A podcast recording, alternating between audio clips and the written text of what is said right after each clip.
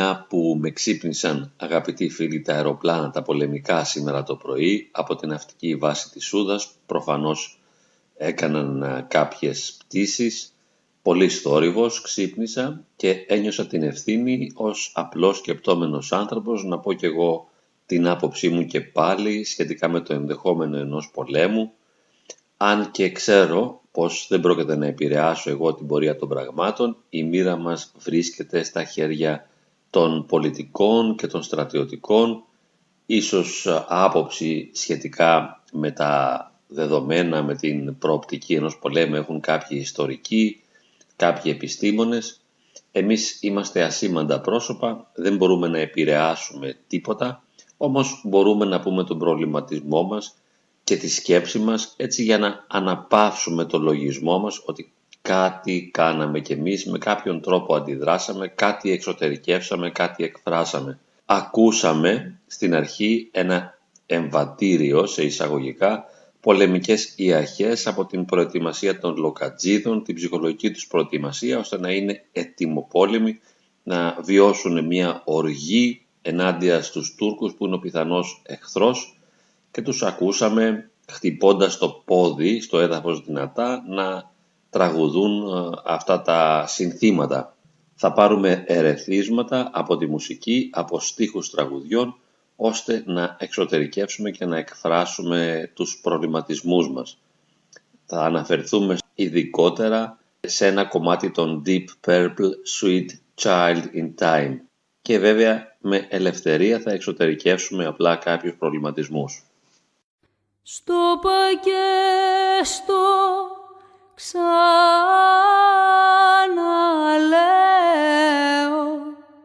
στο γυαλό μην κατέβεις.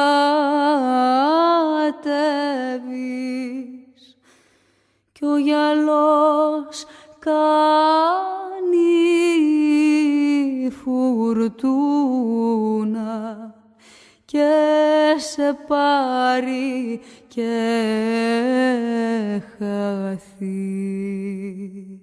Δεν υπάρχουν βέβαια μόνο οι πολεμικές ιαχές που μας προετοιμάζουν για πόλεμο. Υπάρχει η βαθιά ψυχή, η καρδιά, ο πόνος, η τρυφερότητα, υπάρχει η οδύνη και δεν ξεχνάμε πως είμαστε ευάλωτοι, πλάσματα ευάλωτα που πονάνε, που στεναχωρούνται και αυτό έχει πολύ μεγάλη σημασία διότι είμαστε ψυχούλες, είμαστε εσωτερικότητες, είμαστε βιωματικές οντότητες, νιώθουμε, αισθανόμαστε, πληγωνόμαστε, πονάμε και καλό είναι να μην ξεχνάμε αυτή την υπεραδυναμία και την υπερευαισθησία μας. Μπορούμε βέβαια να γίνουμε πολεμιστές, μπορούμε να κάνουμε πόλεμο, μπορούμε να σκοτώσουμε, μπορούμε να θυσιαστούμε, όλα αυτά είναι μέσα στις δυνατότητές μας αλλά ενώ με τον τρόπο αυτό υπηρετούμε κάποιο σκοπό, κάποιο ίσως εθνικό σκοπό, όμως προδίδουμε τη βαθιά εσωτερικότητά μας που είναι αυτή η ψυχούλα, αυτή η καρδούλα η οποία έχει ανάγκη από αγάπη. Ευαίσθητος ο λόγος, λεπτός ο λόγος, αλλά και αληθινός. Μία μάνα πονάει όταν χάνει το παιδί της και για να μην χάσει μία μάνα το παιδί της και βιώσει αυτή την οδύνη της απώλειας, θα άξιζε κάθε θυσία. Θέλουμε τις βραχονισίδες, τρεις λεβέντες νέοι έβαλαν ε, σημαίες πάνω στις βραχονισίδες. Μπράβο, πολύ ωραία. Δεν ξέρω πόσο ταιριάζει βέβαια μια σημαία πάνω σε μια βραχονισίδα, διότι το φυσικό τοπίο έχει μια υπέροχη ομορφιά, την οποία δεν μπορείς να την αγγίξεις με το δικό σου τρόπο χωρίς να την αλλοιώσεις. Η φύση είναι υπέροχη από μόνη της. Μια βραχονισίδα έχει μια δική της τελειότητα. Νομίζω καμιά σημαία δεν χωράει επάνω της. Δεν μπορεί να την ομορφύνει, δεν μπορεί να την κοσμήσει και βέβαια δεν μπορεί να την νοηματοδοτήσει. Το νόημα της βραχονισίδας είναι η ίδια η βραχονισίδα. Και τα νερά βέβαια δεν χωρίζονται, δεν μπαίνουν όρια στα νερά, οι θάλασσες δεν μπορούν να πάρουν όρια, διότι σκεφτείτε πώς είναι δυνατόν να χωρίσουμε το νερό. Ο Ηράκλειτος νομίζω έλεγε πως δεν μπορούμε να μπούμε δυο φορές στο ίδιο ποτάμι. Ένας άλλος φιλόσοφος της Ανατολής έλεγε πως όχι μόνο δεν μπορούμε να μπούμε δυο φορές στο ίδιο ποτάμι, αλλά ούτε μία φορά. Γιατί με το που θα μπω, ήδη το νερό καθώς ρέει αλλάζει και η θάλασσα συνεχώς κινείται στην επιφάνειά της και δεν μπορεί κανείς να την περιορίσει.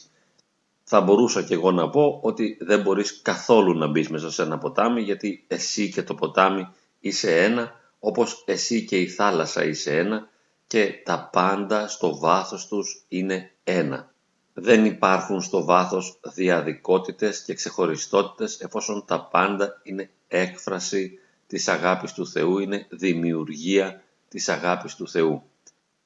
Και βέβαια, ποια είναι η σημασία αυτού του λόγου σε σχέση με τα γεωστρατηγικά και τα γεωπολιτικά συμφέροντα, με τα εδαφικά δικαιώματα, με τις διεκδικήσεις των πολιτικών, των στρατιωτικών, τι σημασία έχει να μιλά κανείς για την ανθρώπινη καρδιά, για την ανθρώπινη ευαισθησία, για τον ανθρώπινο πόνο, για την μία ψυχή που πονά, για την μανούλα που δεν θέλει να χάσει το παιδί της, για το παιδί που δεν θέλει να χάσει τη ζωή του, δεν θέλει να χάσει τη μαμά του, δεν θέλει να χάσει τον μπαμπά του. Ποια είναι η βαρύτητα και η σημασία αυτών των γεγονότων και αυτών των εμπειριών.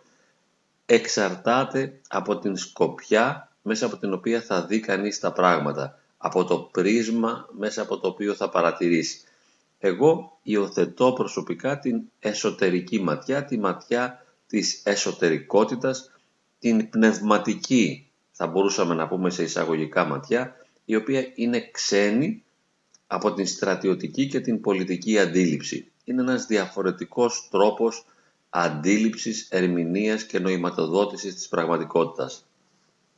Για να εμπλουτίσουμε για λίγο τον προβληματισμό μας, θα πάμε σε ένα πολύ όμορφο τραγούδι. Ακριβώς επειδή είναι πολύ όμορφο, θα το σχολιάσουμε και παράλληλα θα το ακούσουμε, ρισκάροντας βέβαια την πιθανότητα να αποκλειστεί το βίντεο το οποίο δημιουργούμε, το ηχητικό αυτό ντοκουμέντο το οποίο δημιουργούμε, επειδή θα παραβιάσουμε τα πνευματικά δικαιώματα, τα δικαιώματα δηλαδή της εταιρείας που έχει το τραγούδι.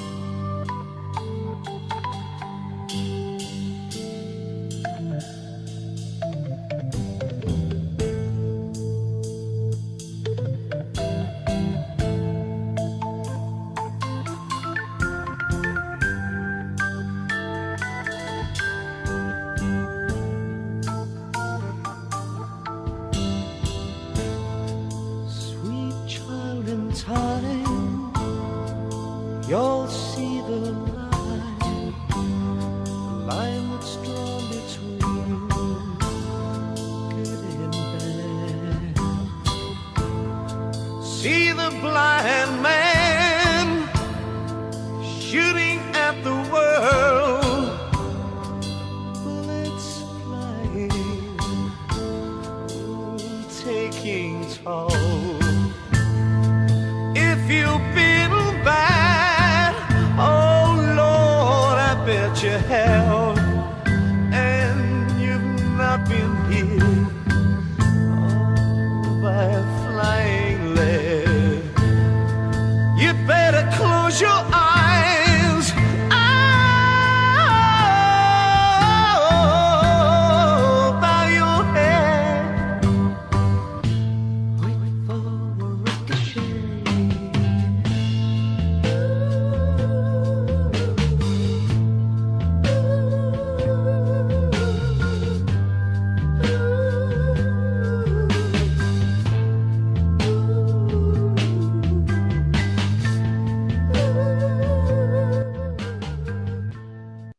Πάμε να δούμε για λίγο τους στίχους του υπέροχου κομματιού των Deep Purple Sweet Child in Time. Αυτό το μουσικό κομμάτι όλοι το έχουμε αγαπήσει.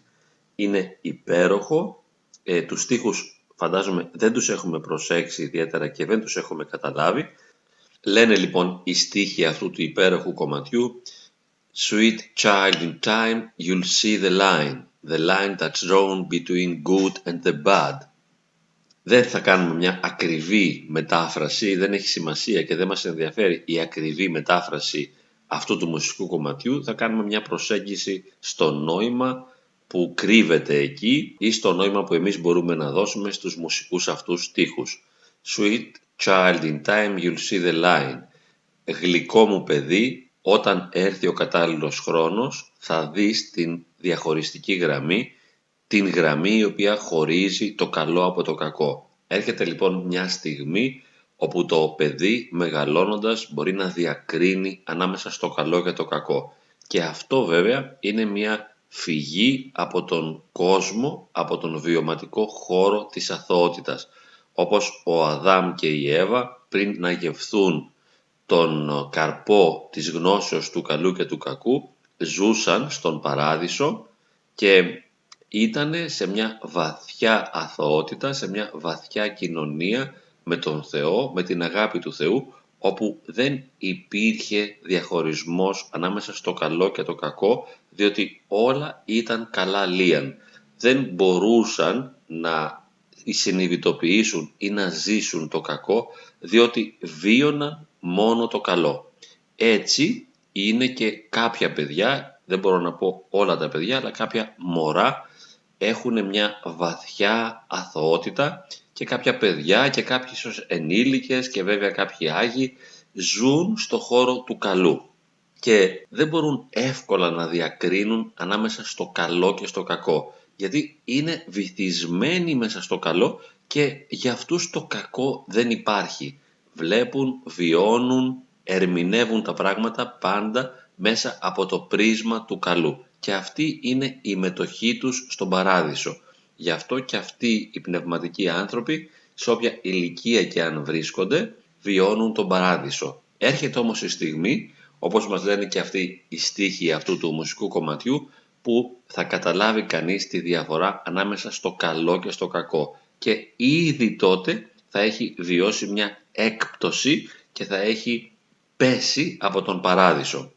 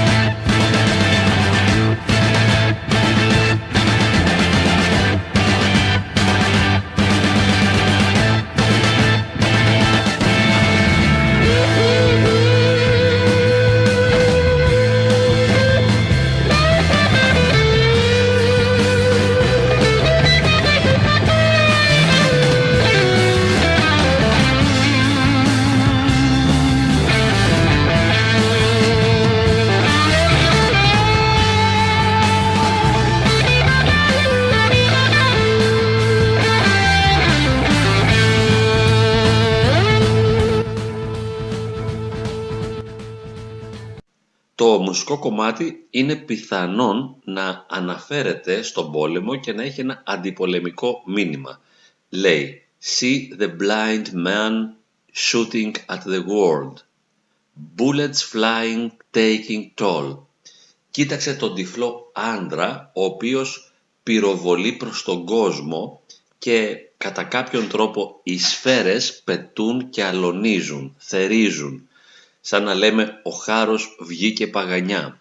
Και ο άντρας είναι τυφλός, γιατί δεν έχει γνώση, δεν έχει βαθιά συνέστηση των πραγμάτων. Ας πούμε ότι είναι ο πολιτικός ή ο στρατιωτικός ή ο ιστορικός, οι οποίοι είναι τυφλοί στο βαθμό που δεν έχουν βαθιά γεύση και εμπειρία της διαστάσεως της αθωότητας, της εμπειρίας του να υπάρχεις πριν από τη διάκριση του καλού και του κακού, του να είσαι παιδί. Αυτοί οι ενήλικες, οι οποίοι κυβερνούν, διοικούν και παίρνουν τις αποφάσεις, είναι τυφλοί γιατί δεν μπορούν να δουν τη βαθιά αλήθεια της εσωτερικότητας. Δεν ερμηνεύουν τα πράγματα και δεν τα βιώνουν καρδιακά και έτσι πυροβολούν τον κόσμο. Βέβαια, τον κόσμο τον πυροβολεί και οποιοδήποτε λειτουργεί εγωκεντρικά.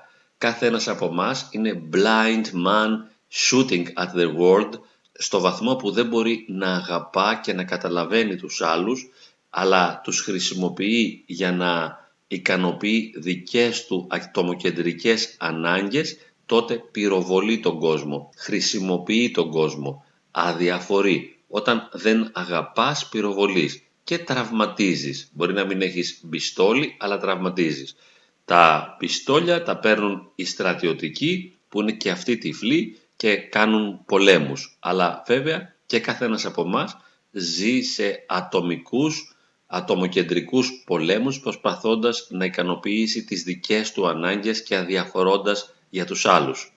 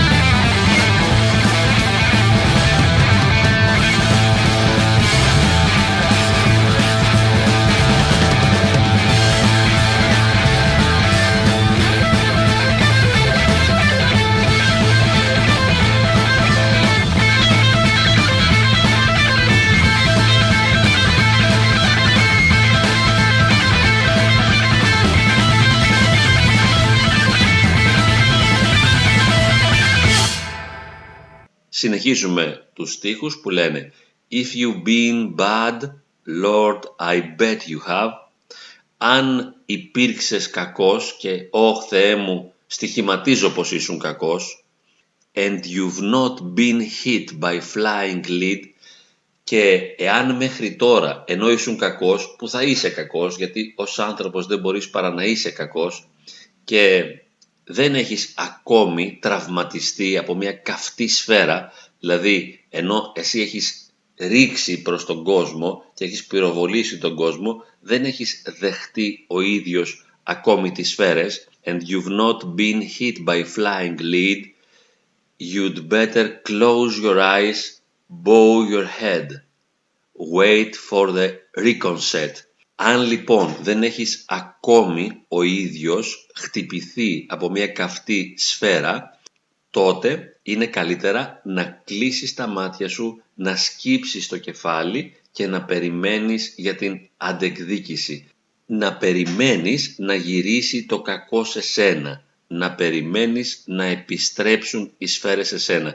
Γιατί αφού έκανες το κακό, αφού αδιαφόρησες, και εφόσον δεν αγάπησες τους ανθρώπους αλλά τους πυροβόλησες, αυτή η απουσία της αγάπης, αυτή η ατομοκεντρική λειτουργία θα έχει αρνητικές παρενέργειες επάνω σου. Είναι κατά κάποιον τρόπο αυτό που λένε στην Ανατολή ο νόμος του κάρμα. Δηλαδή κάνεις κάτι αρνητικό θα γυρίσει επάνω σου το αρνητικό που έκανες.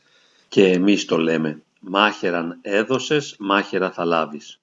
Γιατί όταν ο Απόστολος Πέτρος έκοψε το αυτί ενός στρατιώτη, ο Χριστός του είπε όχι βάλε το μαχαίρι σου στη θήκη γιατί δεν είναι αυτός ο δικός μας τρόπος και μάλιστα εθεράπευσε το στρατιώτη ο οποίος νομίζω ελέγεται Μάλχος και τον εθεράπευσε και του κόλλησε το αυτί. Δηλαδή εμείς δεν κρατάμε μάχαιρα και δεν κάνουμε πόλεμο, αλλά η λειτουργία μας είναι θεραπευτική.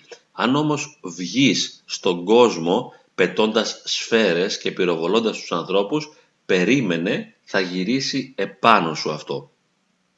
Θα ακούσουμε και αυτό το υπέροχο τραγούδι, όπου το πιο χαρακτηριστικό ίσως και αυτό που καταλαβαίνουμε είναι οι κραυγές του τραγουδιστή, ο οποίος πραγματικά κραυγάζει εξωτερικεύοντας και εκφράζοντας ένα βαθύ πόνο και μια βαθιά οδύνη, ε, που είναι η οδύνη του τυφλού ανθρώπου, ο οποίος δέχεται πίσω τα πυρά που έριξε στους άλλους, ή όμως και του ανθρώπου ο οποίος έχει πυροβοληθεί.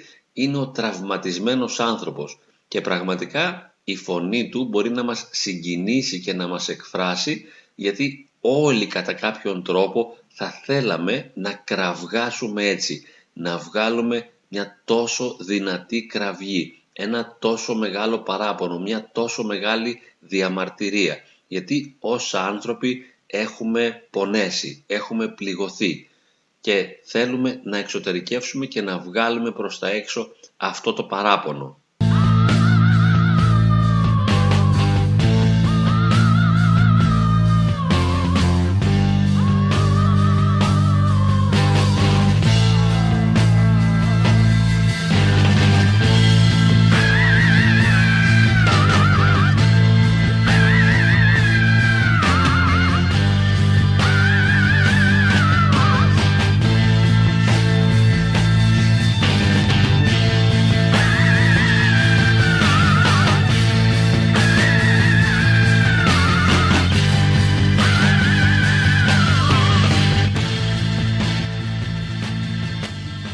Αυτό που θέλουμε να πούμε, αγαπητοί φίλοι, με αυτό το σχόλιο που κάνουμε σήμερα, είναι ότι ναι μεν έχουμε τη δυνατότητα να εμπλακούμε σε πόλεμο, μπορούμε να εξωτερικεύουμε την επιθετική μας διάθεση, μπορούμε να κάνουμε πολεμική άμυνα, μπορούμε να βάζουμε δυναμικά όρια σε επίπεδο εθνικό, μπορούμε να υπερασπιζόμαστε εδαφικές ακαιρεότητες, μπορούμε να διεκδικούμε εθνικά δικαιώματα, πάντα όμως ρισκάροντας να χάσουμε την ειρήνη, δηλαδή να χάσουμε την αρμονία και την αγάπη. Έτσι, με αυτόν τον τρόπο, ακόμη και αν έχουμε κρατήσει τα σύνορά μας ακέραια, μπορεί να ρισκάρουμε να χάσουμε ανθρώπινες ζωές ή να σκοτώσουμε εμείς ανθρώπινες ζωές, οπότε να έχουμε τραυματίσει την αγάπη και τότε wait for the reconcet. Θα έρθει μία ανταπόδοση.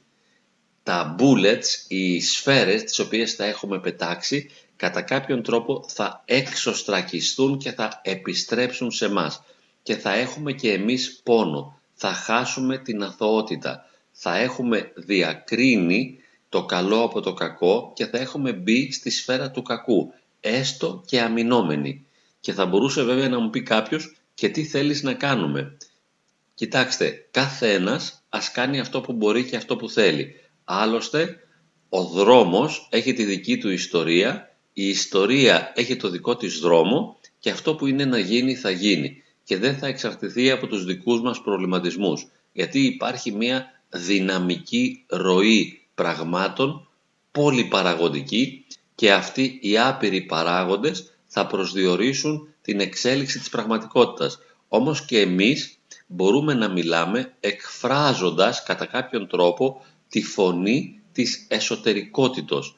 Επειδή κάποτε έχουμε γευθεί και έχουμε αισθανθεί την παρουσία του Θεού, μπορούμε να ξέρουμε κάτι από αυτή τη διάσταση της αλήθειας. Και η διάσταση της αλήθειας είναι η αγάπη.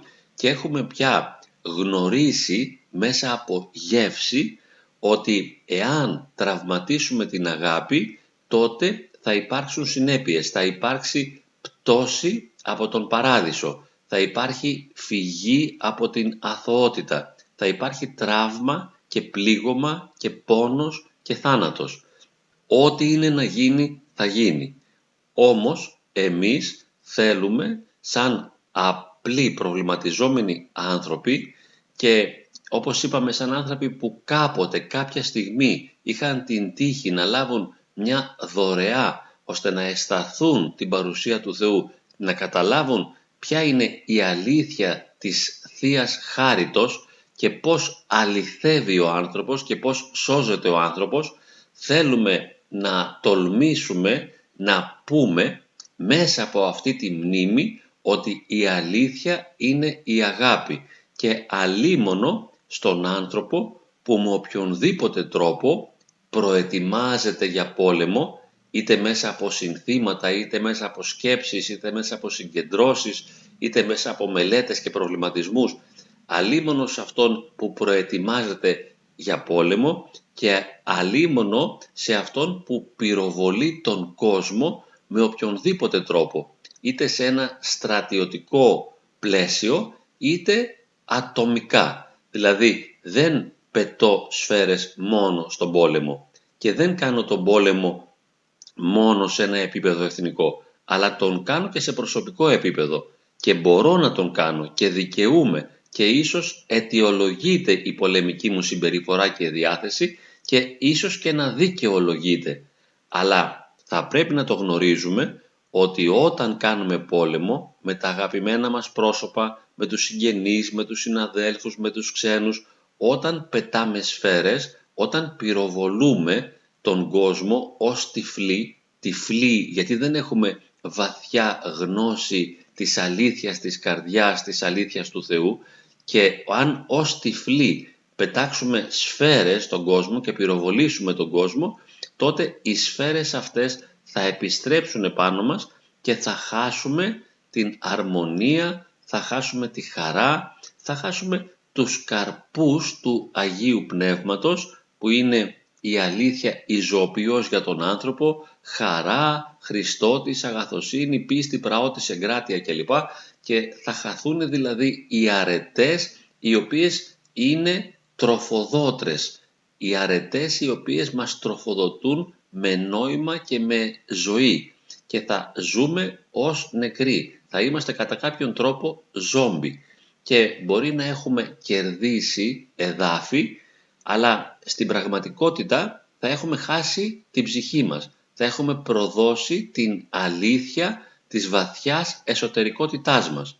Και επίσης υπενθυμίζουμε ότι τα εδάφη δεν ανήκουν σε κανένα. Και όπως είπαμε στην αρχή, μια βραχονισίδα δεν μπορεί να στολιστεί με καμιά σημαία. Δεν έχει νόημα. Η γη είναι της γης θα μπορούσαμε να πούμε, ή του Θεού. Η θάλασσα ανήκει στη θάλασσα. Κάποιοι αναρχικοί νομίζω έλεγαν ότι η θάλασσα ανήκει στα ψάρια. Θα μπορούσα να πω δεν ανήκει πουθενά. Η θάλασσα είναι απλώς η θάλασσα. Τα ψάρια είναι απλώς τα ψάρια. Τα βουνά είναι απλώς τα βουνά. Τα νησιά είναι απλώς τα νησιά. Δεν ανήκουν κάπου. Και είναι μια παρανόηση το να θεωρήσει κανείς ότι κάτι του ανήκει. Και επίσης είναι παρανόηση το να θεωρήσει κανείς ότι κάτι είναι δικό του, αυτό είναι δικό μου ή ότι κάτι το χρειάζεται απόλυτα. Ακόμη κι αν αυτό είναι κάτι υπέροχο όπως η ελληνική γλώσσα, όπως η ορθόδοξη παράδοση, η εκκλησιαστική. Είναι πάρα πολύ σημαντικό, αλλά αλίμονο αν το θεωρήσει κανείς δικό του και αλίμονο αν δεν μπορεί να ζήσει χωρίς αυτό. Και όταν αναφέρομαι βέβαια στην Εκκλησία δεν εννοώ στις αλήθειες τις δογματικές ούτε στην δυνατότητα της προσευχής. Γιατί αυτά είναι απαραίτητα σωτηριολογικά γεγονότα. Δεν μπορούμε να ζήσουμε χωρίς τις αλήθειες της Εκκλησίας και χωρίς την προσωπική ζωντανή σχέση με το Θεό. Μπορούμε όμως να ζήσουμε χωρίς τους θεσμούς, χωρίς τις θεσμικές εκφράσεις της Ορθόδοξης Εκκλησίας. Μπορούμε να ζήσουμε χωρίς να ονομάζουμε το έδαφος πάνω στο οποίο πατάμε Ελλάδα. Αυτό δεν σημαίνει ότι δεν θέλουμε να το ονομάζουμε Ελλάδα. Αλίμονο. Εμείς θέλουμε τα πάντα και την εδαφική ακαιρεότητα και τη θρησκεία μας να εκφράζεται και θεσμικά και κοινωνικά. Τα θέλουμε όλα. Αλλά να μην ξεχνάμε τις προτεραιότητες. Ότι η προτεραιότητα σύμφωνα με το σκεπτικό το οποίο εκφράζουμε εδώ σε αυτή την τοποθέτηση είναι η καρδιά. Είναι ο Θεός. Είναι η χάρη, είναι η αγάπη και δεν μπορώ να απομακρυνθώ από αυτά. Είναι σαν να είναι το κέντρο μου, η αιστεία μου. Είναι αυτό που με κάνει αληθινό, αυτό που με κάνει ανθρώπινο, αυτό που μου επιτρέπει να υπάρχω και αυτό που με κάνει να είμαι ο εαυτός μου. Αλλά ο εαυτός μου σε ένα βαθύ αληθινό επίπεδο. Να μην αντλώ δηλαδή την ταυτότητά μου από κάποιες σχέσεις ή από κάποιες κτίσεις αλλά από αυτό που βαθύτερα είμαι. Οπότε δεν θα πω είμαι Έλληνας και θα κολλήσω σε μια συγκεκριμένη πολιτισμική παράδοση ή σε μια συγκεκριμένη γεωγραφική περιοχή. Δεν θα ταυτίσω τον εαυτό μου απόλυτα με αυτό. Τον εαυτό μου θα θελήσω να τον ταυτίσω και θα προσπαθήσω να τον ταυτίσω με τον Θεό κατά χάρη. Γιατί τότε μόνο επαληθεύομαι, τότε μόνο αληθεύω, τότε μόνο γίνομαι αλήθεια. Όταν και στο βαθμό που ενώνομαι με το Θεό. Και για να ενωθώ με το Θεό πρέπει να κρατηθώ στην αγάπη. Εάν προδώσω την αγάπη, εάν πυροβολήσω τους ανθρώπους με οποιονδήποτε τρόπο, τότε απομακρύνομαι από την αγάπη και χάνω την αλήθεια μου. Το ζήτημα λοιπόν εδώ είναι οντολογικό, βαθιά υπαρκτικό. Έχει να κάνει δηλαδή με αυτό που βαθύτερα είμαι. Ποιος είμαι; Μήπως προδώσω τον πυρήνα του είναι μου; Και μήπως στην προσπάθειά μου να διατηρήσω ή να συγκρατήσω μια εαυτότητα, συγκρατώ απλώς μια εγωκεντρικότητα η οποία δεν έχει βαθιά υπόσταση, δεν έχει οντολογικό θεμέλιο και το μόνο οντολογικό θεμέλιο είναι ο Θεός ο ίδιος. Εάν απομακρυνθώ από το Θεό και εάν απομακρυνθώ από την αγάπη του Θεού που είναι σταυρός και θυσία, τότε χάνω την ύπαρξή μου. Και μια χαμένη ύπαρξη δεν έχει νόημα να έχει μετά δικό της γεωγραφικό χώρο στον οποίο θα μπορεί να στέκεται επάνω. Και ακόμη και ένας πολιτισμός που θα μπορούσε να ονομάζεται ορθόδοξος ή ελληνορθόδοξος πολιτισμός όταν θα έχει πατήσει πάνω στο θάνατο, πάνω στον πόλεμο, πάνω στο αίμα θα έχει προδώσει την ουσία και τον πυρήνα του. Διότι η ουσία και ο πυρήνας είναι η αγάπη. Όχι επειδή εγώ το λέω αυτό, αλλά επειδή έτσι είναι. Δεν πρόκειται δηλαδή για μια θεωρητική διατύπωση, αλλά για μια οντολογική αλήθεια, για αυτό που όντως είναι. Έτσι είναι τα πράγματα δηλαδή και έτσι είναι η αλήθεια του ανθρώπου. Η αλήθεια του ανθρώπου είναι ότι είναι εικόνα του Θεού, άρα είναι η εικόνα της αγάπης. Μπορεί να το προδώσει κανείς αυτό, μπορεί να το αφήσει, Μπορεί να γίνει πολεμιστής, μπορεί να φωνάξει τα συνθήματα, μπορεί να σκοτώσει, μπορεί να πυροβολήσει τον κόσμο, αλλά το κόστος θα είναι τεράστιο διότι θα πάψει να υπάρχει πραγματικά.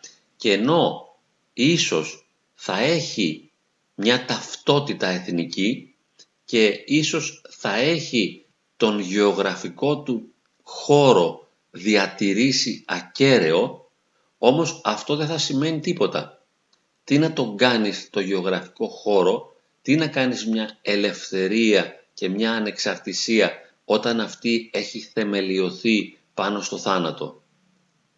Το πρόβλημα και το ζήτημα είναι να νικηθεί ο θάνατος.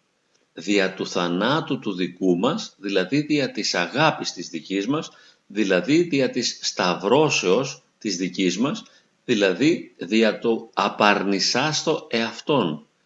Αυτό είναι το νόημα του απαρνησάστο εαυτόν και αράτο των σταυρών αυτού και ακολουθεί το Εμείς καλούμαστε να ακολουθήσουμε τον Χριστό. Βέβαια, εάν θέλουμε, ας μην τον ακολουθήσουμε. Αλλά αυτή είναι η κλίση με ήττα που έχουμε από τον Θεό να τον ακολουθήσουμε, να τον μιμηθούμε, ώστε να ενωθούμε μαζί Του.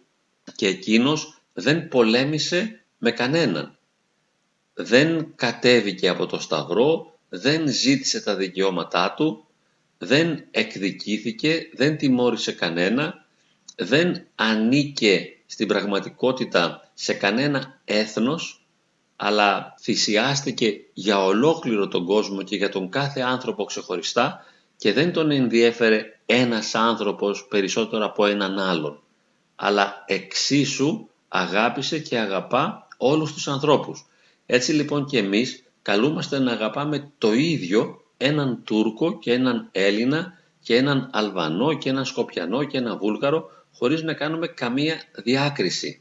Καταργήθηκαν όλες αυτές οι διακρίσεις με την γέννηση, τη Σταύρωση και την Ανάσταση του Χριστού και δεν υπάρχουν πια διαφορές τέτοιου είδους.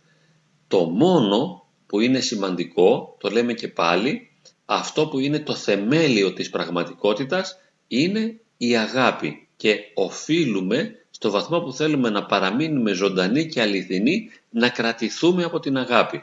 Οπότε αντί να διεκδικήσω εδαφικές ακαιρεότητες και δικαιώματα εθνικά, τι κάνω, παραμένω προσκολλημένος στην αγάπη με πάθος, στο βαθμό που μου το επιτρέπει το είναι μου, στο βαθμό που μου το επιτρέπει η βαθύτερη φύση μου, ο ίδιος μου εαυτός, όσο μπορώ και στο βαθμό που μου είναι δυνατόν προσκολώ στην αγάπη. Διαφορετικά, ως blind men θα είμαι shooting at the world και θα πυροβολώ τον κόσμο και θα δέχομαι μετά τους εξωστρακισμούς των σφαιρών αυτών και θα δέχομαι τον πόνο που έδωσα να επιστρέφει επάνω μου και θα ζω στη διάσταση της μίζερης φυσικής πραγματικότητας, της εκοσμικευμένης, η οποία δεν θα έχει αναστάσιμη προοπτική. Θα είναι μια ξηρή πραγματικότητα. Θα έχω εδάφη, θα έχω εαυτό, θα έχω πολιτισμό, αλλά δεν θα έχω ζωή αληθινή.